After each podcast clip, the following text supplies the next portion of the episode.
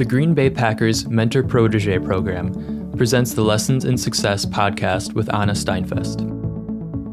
Every week, we will bring you the strategies and resources you need to build your business and add knowledge and expertise in order to have a profitable future for your business.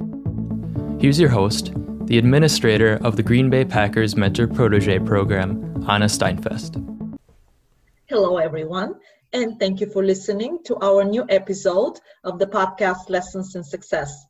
I'm here today with Dr. Michael Troyer, and today we will talk about profit versus sales or income. Hello, Michael. Hello, Anna, and hi, everyone out there. Here we are trying to help our small business colleagues survive and grow with some ideas that you can take with you. So, so, Michael, how do we make money in the small business world? Oh, gee, if only I had the answer to that. but we're not thinking so much of where do you find customers, but by understanding, first of all, the investing the least amount of time, resources, and expertise for each of the dollars that you take in from a customer who finds value in what you offer. So we put in the least to get the most money we can. Now, I'm not saying we're cheating we're not trying to underdo or, or, or lower our quality, but we do have to pay attention to how much we put in and make sure, frankly, that we're charging enough to pay for that and have something left over we call profit. And I think that the small business owners they have to understand the big difference between profit and they call it top line revenue, which is just your sales numbers. Mm-hmm. Because a lot of times business owners they will try to get as much as possible uh, like sales revenue mm-hmm. altogether but their profits will be so little yep. and i rather see not so high top line revenue or sales and your margin being doubled rather than you having because you have to consider that a lot of times when you're increasing your sales altogether you're increasing everything resources. Uh, you have to pay uh, to employees more. So your profit is being diminished and, and think of what profit also means in the sense that you've got bills to pay, you've bought resources, you're paying rent, you have to pay uh, payroll for your employees. So if, if you think of the income you're taking out, you're probably not thinking about the fact you need more than that income that you want to take out. Profit has to be there to pay for all these other things besides you. Or sometimes, unfortunately, you short yourself. You don't take any money out. You pay everybody else and you pay your bills, but there's still no profit either case, you need to be focused on your profit.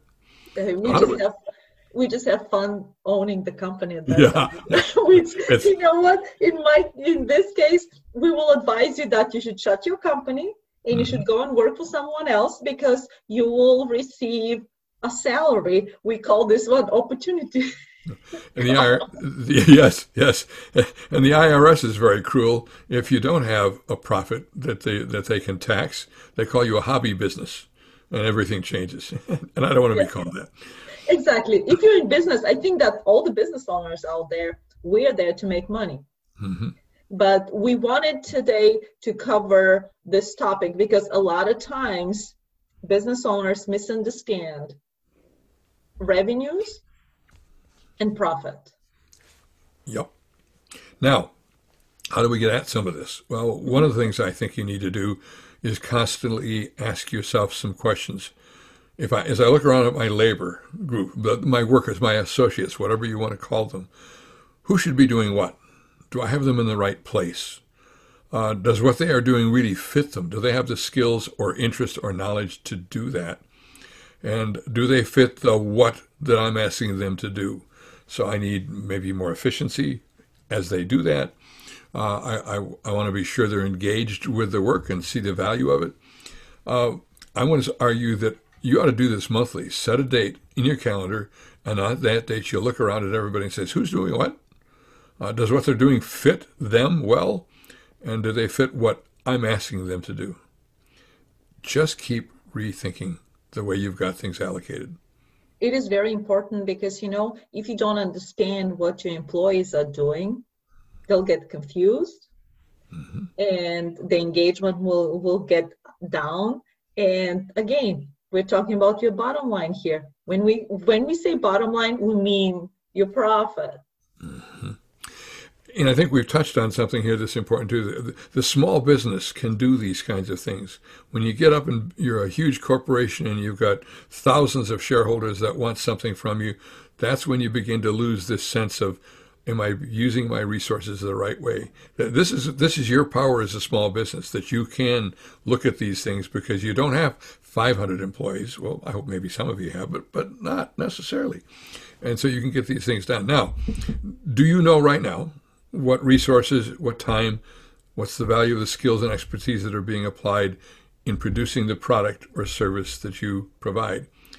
And do you know what value the customer is willing to pay for what you're providing? If you can't answer both of those questions, I'm going to tell you that you don't have a business model. You don't really know how you're running the business. And what are the implications on it if you don't have, at least in your brain, a business model?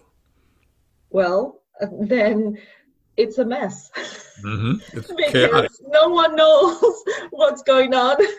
if you don't know what, what, what is going on, your employees do not know, the productivity goes down. So in this case, you will you will have a negative uh, profit you'll have think, a loss and, and think of the impact a little longer term that if the if the employees don't know what what they're supposed to do then they're looking at you and saying you don't know anything here do you you don't know what resources are going you don't, you don't know the value of my skills or what expertise you bring and you don't know what we're delivering to the customer whoa i'm not sure i want to stay here it's time for me to move on if you don't know why am i working here so yes. you need to have these things in your brain.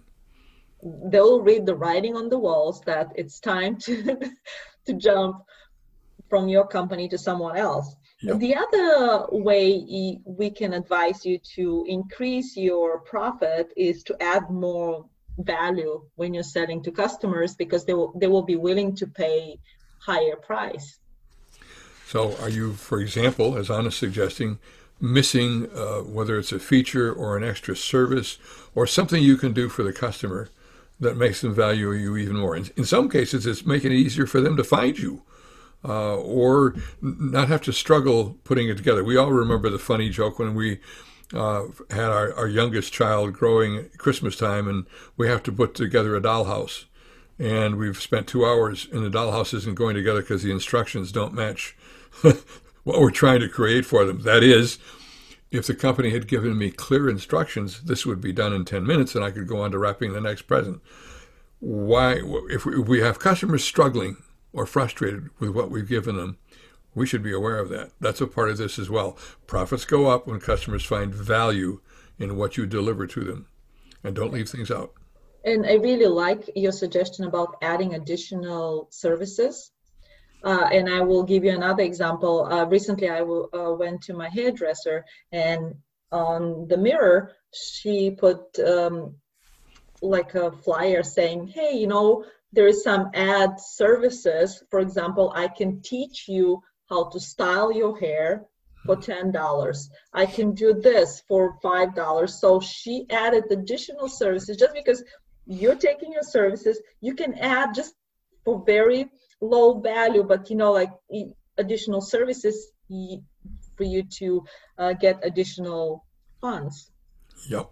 Sales and get your customer even be happy. Like Michael said, you don't get frustrated. Like with me, sometimes they'll cut your hair, they'll make this fancy um, style, and then you go home and you're like, okay, how am I supposed to do it yeah. myself?